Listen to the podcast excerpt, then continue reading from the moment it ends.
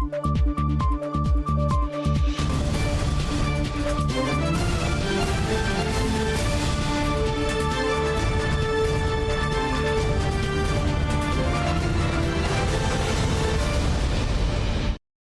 键时刻带您迅速掌握潮流趋势，欢迎您收看《财经趋势四点零》，我是赵廷玉。首先带您看到晶圆代工龙头台积电呢到德国设厂的消息频传，外媒彭博报道，台积电计划携手恩智浦半导体、博士跟英飞凌在德国萨克森邦建立晶圆厂，总投资呢可能接近一百亿欧元，最快八月将会有决定。从高空俯瞰德国萨克森邦首府德勒斯登，半导体大厂博士、英飞凌与革新都在这里设厂。如今外媒彭博指出，台积电计划携手恩智浦、博士与英飞凌在萨克森邦建立晶圆厂，效仿日本的合资模式。德国政府甚至于欧盟，到底给予台积电多少的政策的支持以及资金的补助？我认为这个部分的话是要一定要先确认，才可以保住台积电本身的投资价值。因为跟熊本厂相较的话，其实日本政府确实是给台积电超过五成的一个资金的投资，所以这个部分的话，当然对于台积电来讲是相对的有利。欧盟今年四月刚通过四百三十亿欧元的欧洲版晶片法案，彭博引述知情人士表示，在德国政府补贴下，预算将达到至少七十亿欧元，总投资可能接近一百亿。而德勒斯登是欧洲最大的半导体聚落。就在四月中旬，萨克森邦学术部长根可夫才刚率团访台，宣布将在台北成立办公室，深化半导体领域。即便当时没有证实台积电设厂一事，但这番话耐人寻味。Let's say we are well prepared for everybody. Well, we have everything in infrastructures there what is necessary. 知情人士表示，台积电投资案可能最快八月批准，将聚焦生产二十八纳米晶片。如果成真，将是台积电在欧洲第一座晶圆厂，但计划仍可能生变。台积电则重申，公司仍在评估在欧洲设厂的可能性。新唐人亚太电视主持李昭廷玉整理报道。好的，欧盟力拼打造在地晶片供应链。德国半导体大厂英飞凌在德国德勒斯登的新工厂正式动土，投资金额呢为五十亿欧元，是英飞凌史上最大的单一投资案，受到欧盟与德国政府官员的高度重视。手拿银铲子，德国半导体大厂英飞凌斥资五十亿欧元，在德勒斯登的新工厂正式动土。欧盟执委会主席范德赖恩、德国总理肖兹与萨克森邦首长等政要亲自出席。这是英飞凌史上最大单一投资案，大大呼应欧盟力拼在地制造的目标。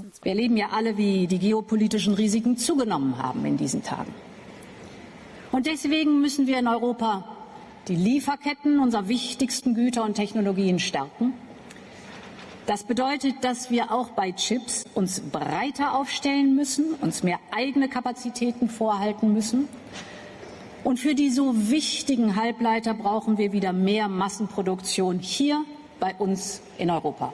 德勒斯登是欧洲最大的半导体聚落，英飞凌在当地扩大投资，预计今年秋季开始进行厂房新建工程，二零二六年秋季投入生产，渴望创造约一千个工作机会。We really want to contribute to the digital and and green transformation of Europe and and beyond, and we see these markets booming long term, and and and that's why we have decided here to make this very significant step for Infineon, and at the same time reducing one-sided dependencies and uh, contributing to the European target of 20% uh, local or regional production.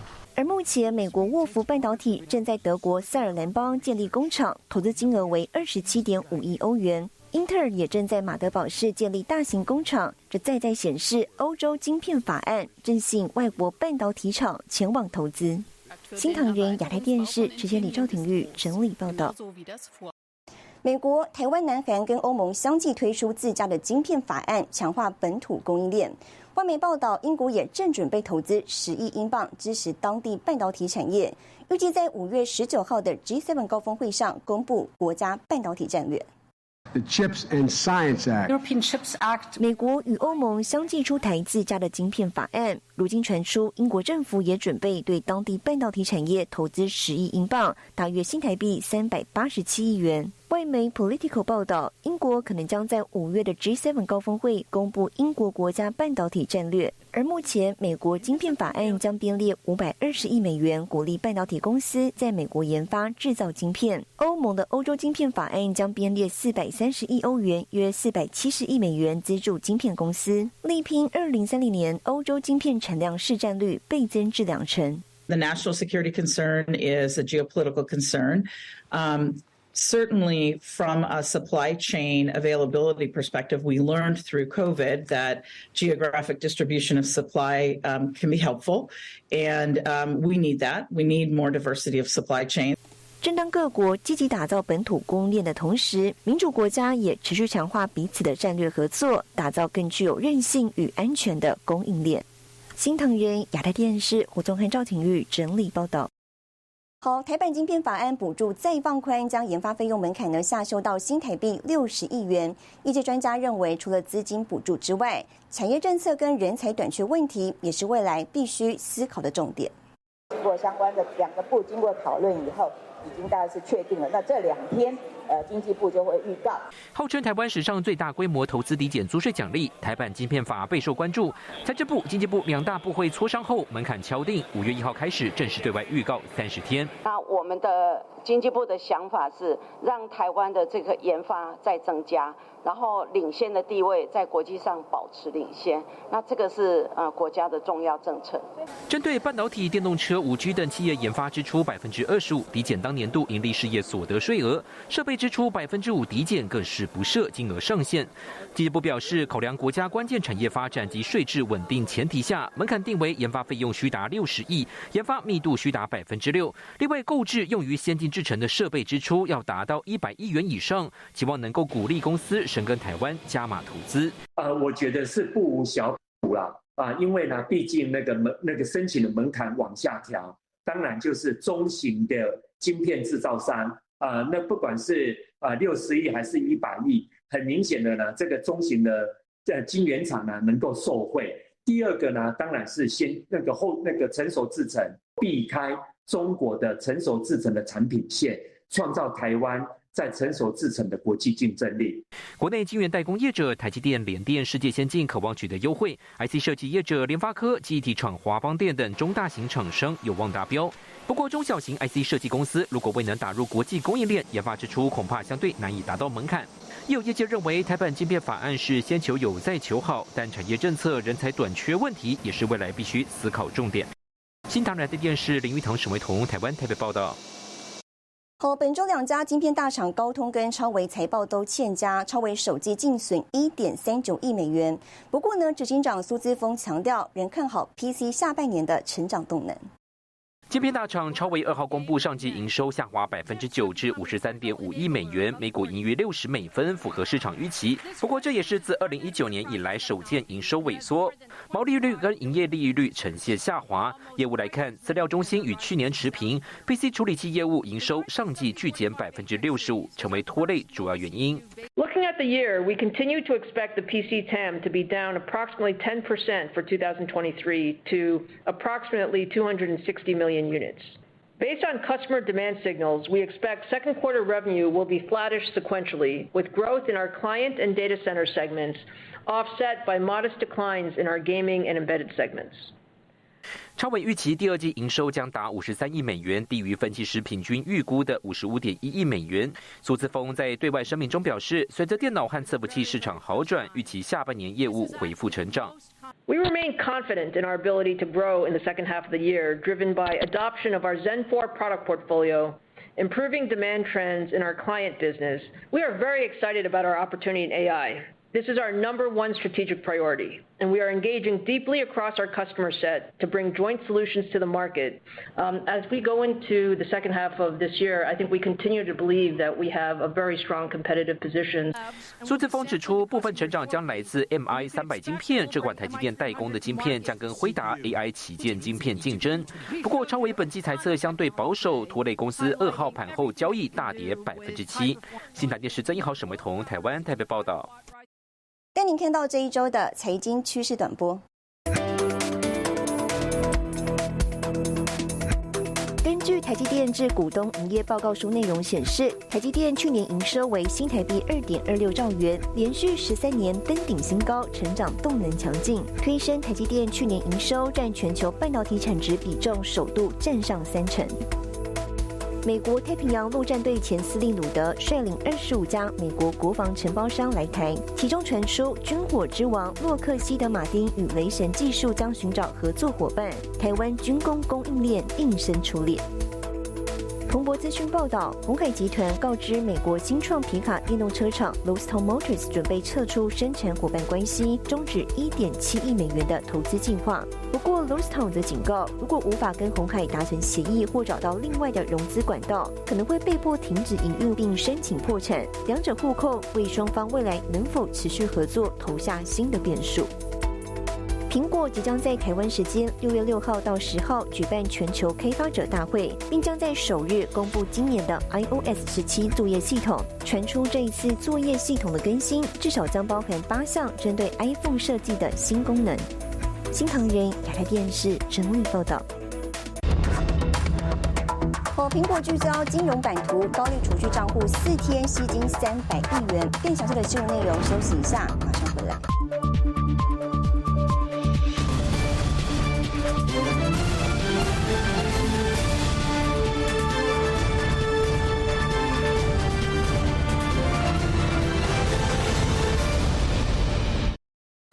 苹果拓展金融服务的野心是持续扩大。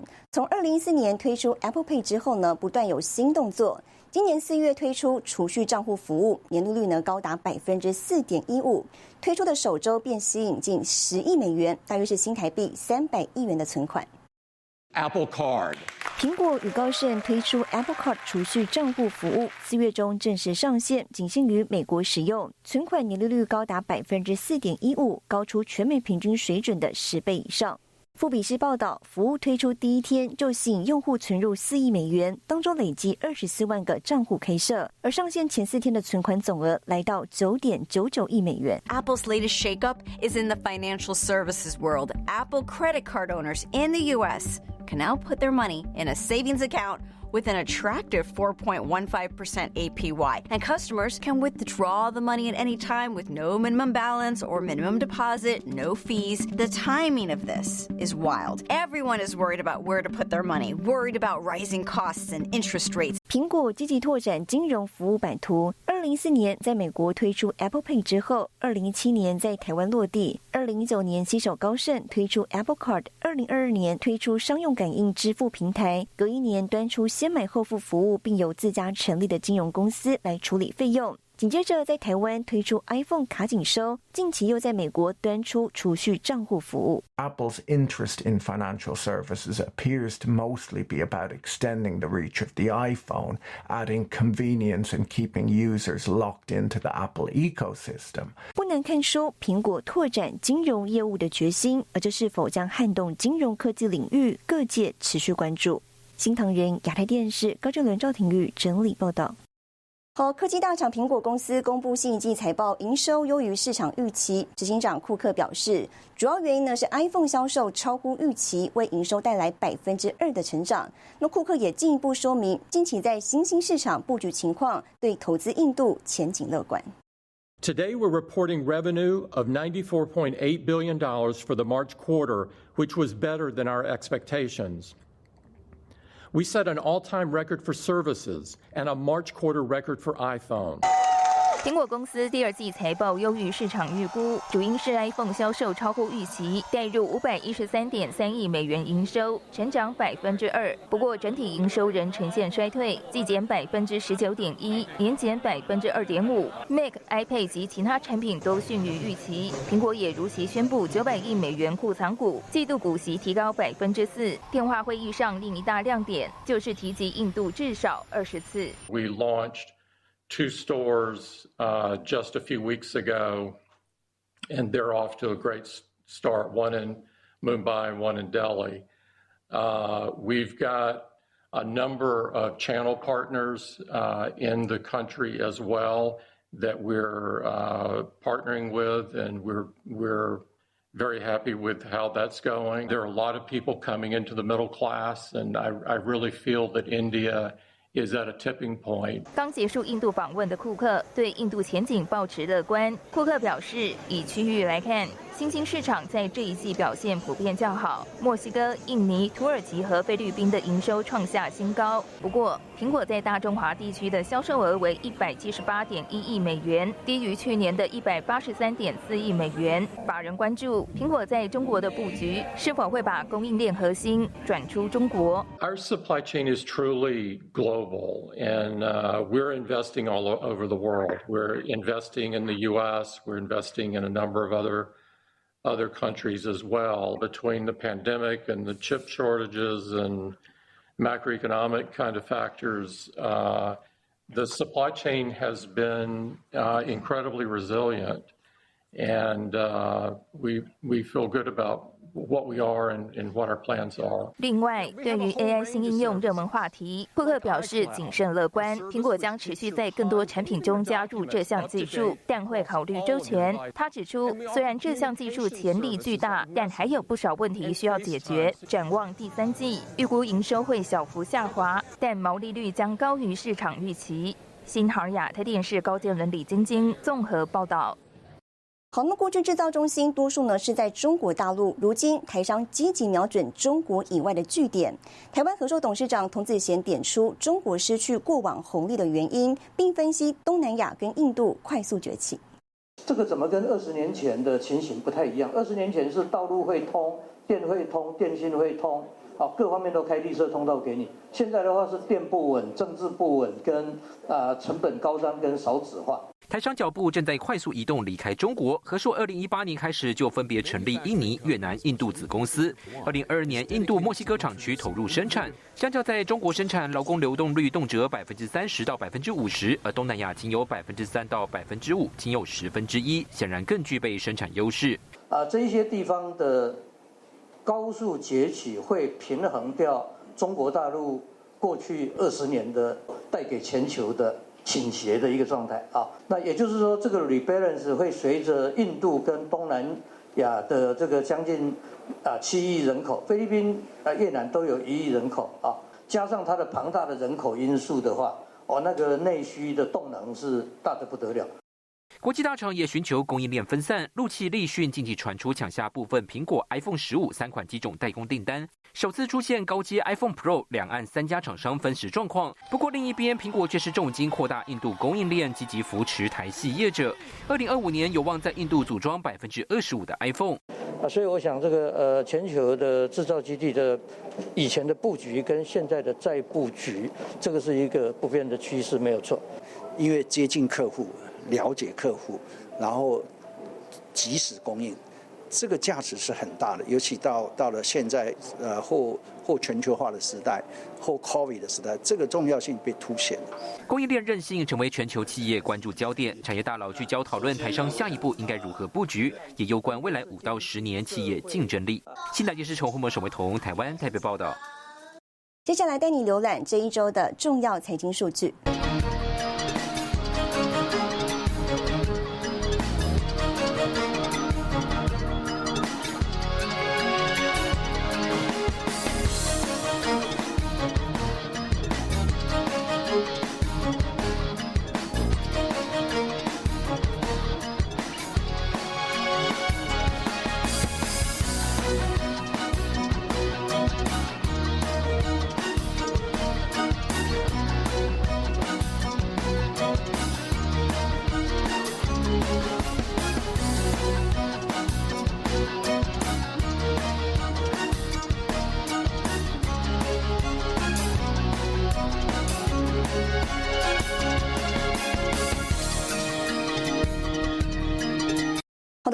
就快速发展，数据显示呢，未来五年内全球将流失一千四百万个就业机会。另外，衍生的安全问题也引起关注。有 AI 教父称号的加拿大学者辛顿宣布，他已经辞去了 Google 副总裁跟工程学者的职务，好，并对自己推进这一项新兴技术感到后悔。世界经济论坛发布最新报告显示，未来几年人工智慧、经济成长放缓等因素将影响全球就业市场。未来五年内，全球将流失一千四百万个就业机会，相当于全球目前就业岗位净减少百分之二。I think we're at a very similar inflection point when it comes to um, the rise of generative AI and especially the fascination that we've all had with ChatGPT. What that's showing us is that yes, to some extent There is more risk of automation of tasks that used to be the comparative advantage of humans. WEF 研究结果发现，科技进步确实是导致劳工失业的最大因素之一。受数位化和自动化的影响，预计损失最大的是行政工作，如收银员、售票员、会计等。有人工智慧教父称号的加拿大电脑与心理学者辛顿周一则宣布，已辞去 Google 副总裁与工程学者的职务，并对自己推进这项新兴技术感到后悔。If it gets to be much smarter than us, it'll be very good at manipulation because it will have learned that from us. I don't have a solution at present. I just want people to be aware that this is a really serious problem.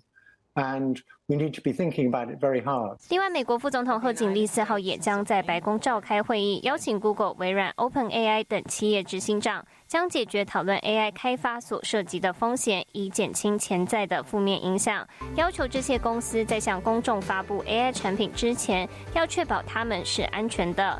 七大工业国集团各国数位部长也在二号同意，成员国应就人工智慧采取风险性监管。目前，欧洲议会议员也在加速引进 AI 法，以管控 ChatGPT 等新兴工具。新唐亚太电视高建伦、唐吉安整理报道。好，国际社会忧心 AI 带来的风险安全问题。我们再来看到，白宫周四呢召开会议，邀集微软、Google、OpenAI 跟 Anthropic 四家公司的执行长讨论 AI 风险跟保障措施。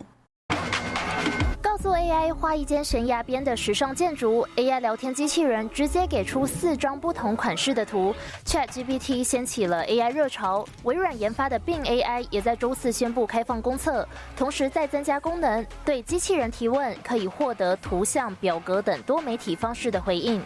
而新创公司 Inflection AI 也在二号推出了 AI 聊天机器人派的公测，在 IG Messenger 上就可以和它聊天。So AGI is is is basically this idea of artificial intelligence in a very general learning sort of way. So the way we kind of define it in the industry is human level cognitive capabilities. 科技大厂投入 AI 战场，《华尔街日报》报道。Google 旗下人工智慧子公司 DeepMind CEO 认为，通用人工智慧未来几年就 会出现，并说他的新工作就是将人工智慧开发整合到 Google 产品。不过，伴随 AI 发展带来的侵犯隐私、假讯息等风险，仍然让各国感到非常担忧。Four of the top companies involved in creating AI products are being called to the White House for a big meeting today with the Biden administration. 白宫当地时间周四召开了会议，邀集微软、Google、OpenAI、Anthropic 四家公司的 CEO 讨论人工智慧技术风险和保障措施。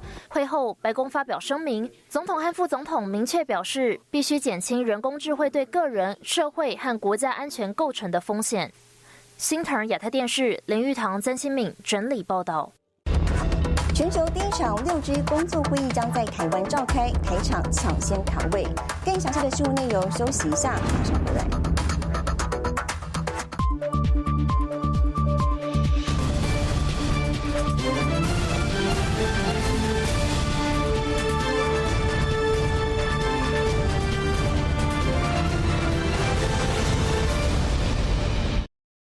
在电信业者持续冲刺五 G 市场之际呢，全球已经开始着手六 G 发展讨论。国际标准组织三 GPP 近期呢将召开全球第一场六 G 工作会议，六月中旬选在台湾召开全球会员大会。学者分析呢，这将有利台厂掌握六 G 标准制定，提前卡位市场。6G will liberate human potential. Transform the way we live, the way we work, connecting human worlds physical worlds with digital worlds. 在电信业者持续冲刺五 G 用户的同时，全球也将着眼六 G 发展。继五 G 产业盛世、三 GPP 高峰会在台湾召开后，今年联发科、台湾资通产业标准协会与工业局三方联手，促成主导全球六 G 国际标准制定的最重要机构三 GPP。六月中旬首度在台举办全球会员大会，期间将召开全球第一场六 G 工作会议。全球六 G 技术标准第一次正式提案，为全球六 G 版图角力的前哨战。来自全球重量级科技大厂，包括高通、联发科、三星、苹果以及电信公司，约九百五十至一千位各领域公司代表集聚台湾。台湾因为全世界认知到半导体晶片的这个重要，六 G 的标准，哈，工作会议在台湾召开，对台湾的厂商提前卡位，哈，其实是具有非常重要的意义。台大电机系教授、前资策会资安所长林宗南分析。三 GPP 的六 G 技术标准提案在台召开，也将有利于台厂掌握六 G 标准制定，提前卡位市场。而过去从二 G 一直到目前五 G 时代的所有通讯技术标准，几乎都掌握在欧美国家手中。不过近期中共极力运用华为在五 G 市场布局发展。不过林宗南分析，在全球意识到中共供应链的安全风险下，六 G 转往自由世界的布局，台湾将占有很大优势。华为的这个设备虽然表面上哦。它是便宜又好用，哦，可是它所带来的这国家安全的风险是非常巨大的。在全世界的自由民主国家都认知到中国的这个供应链的这样的一个安全之下，那台湾的这个厂商，它在六 G 方面就占了一个很大的优势。趁着这次六 G 通讯盛会在台召开。经济部工业局也将在六月十二日至十六日举办论坛、交流会与媒合会，希望促成台厂与国际业者合作，争取国际订单。新航亚太电视执监理黄庭峰、唐杰安综合报道。好，带您看到下周有哪些重要的财经活动。十一号，Google 开发者大会；五月十一号，红海法说会。五月十一号，台积电技术论坛台湾场；五月十二号，华硕法说会。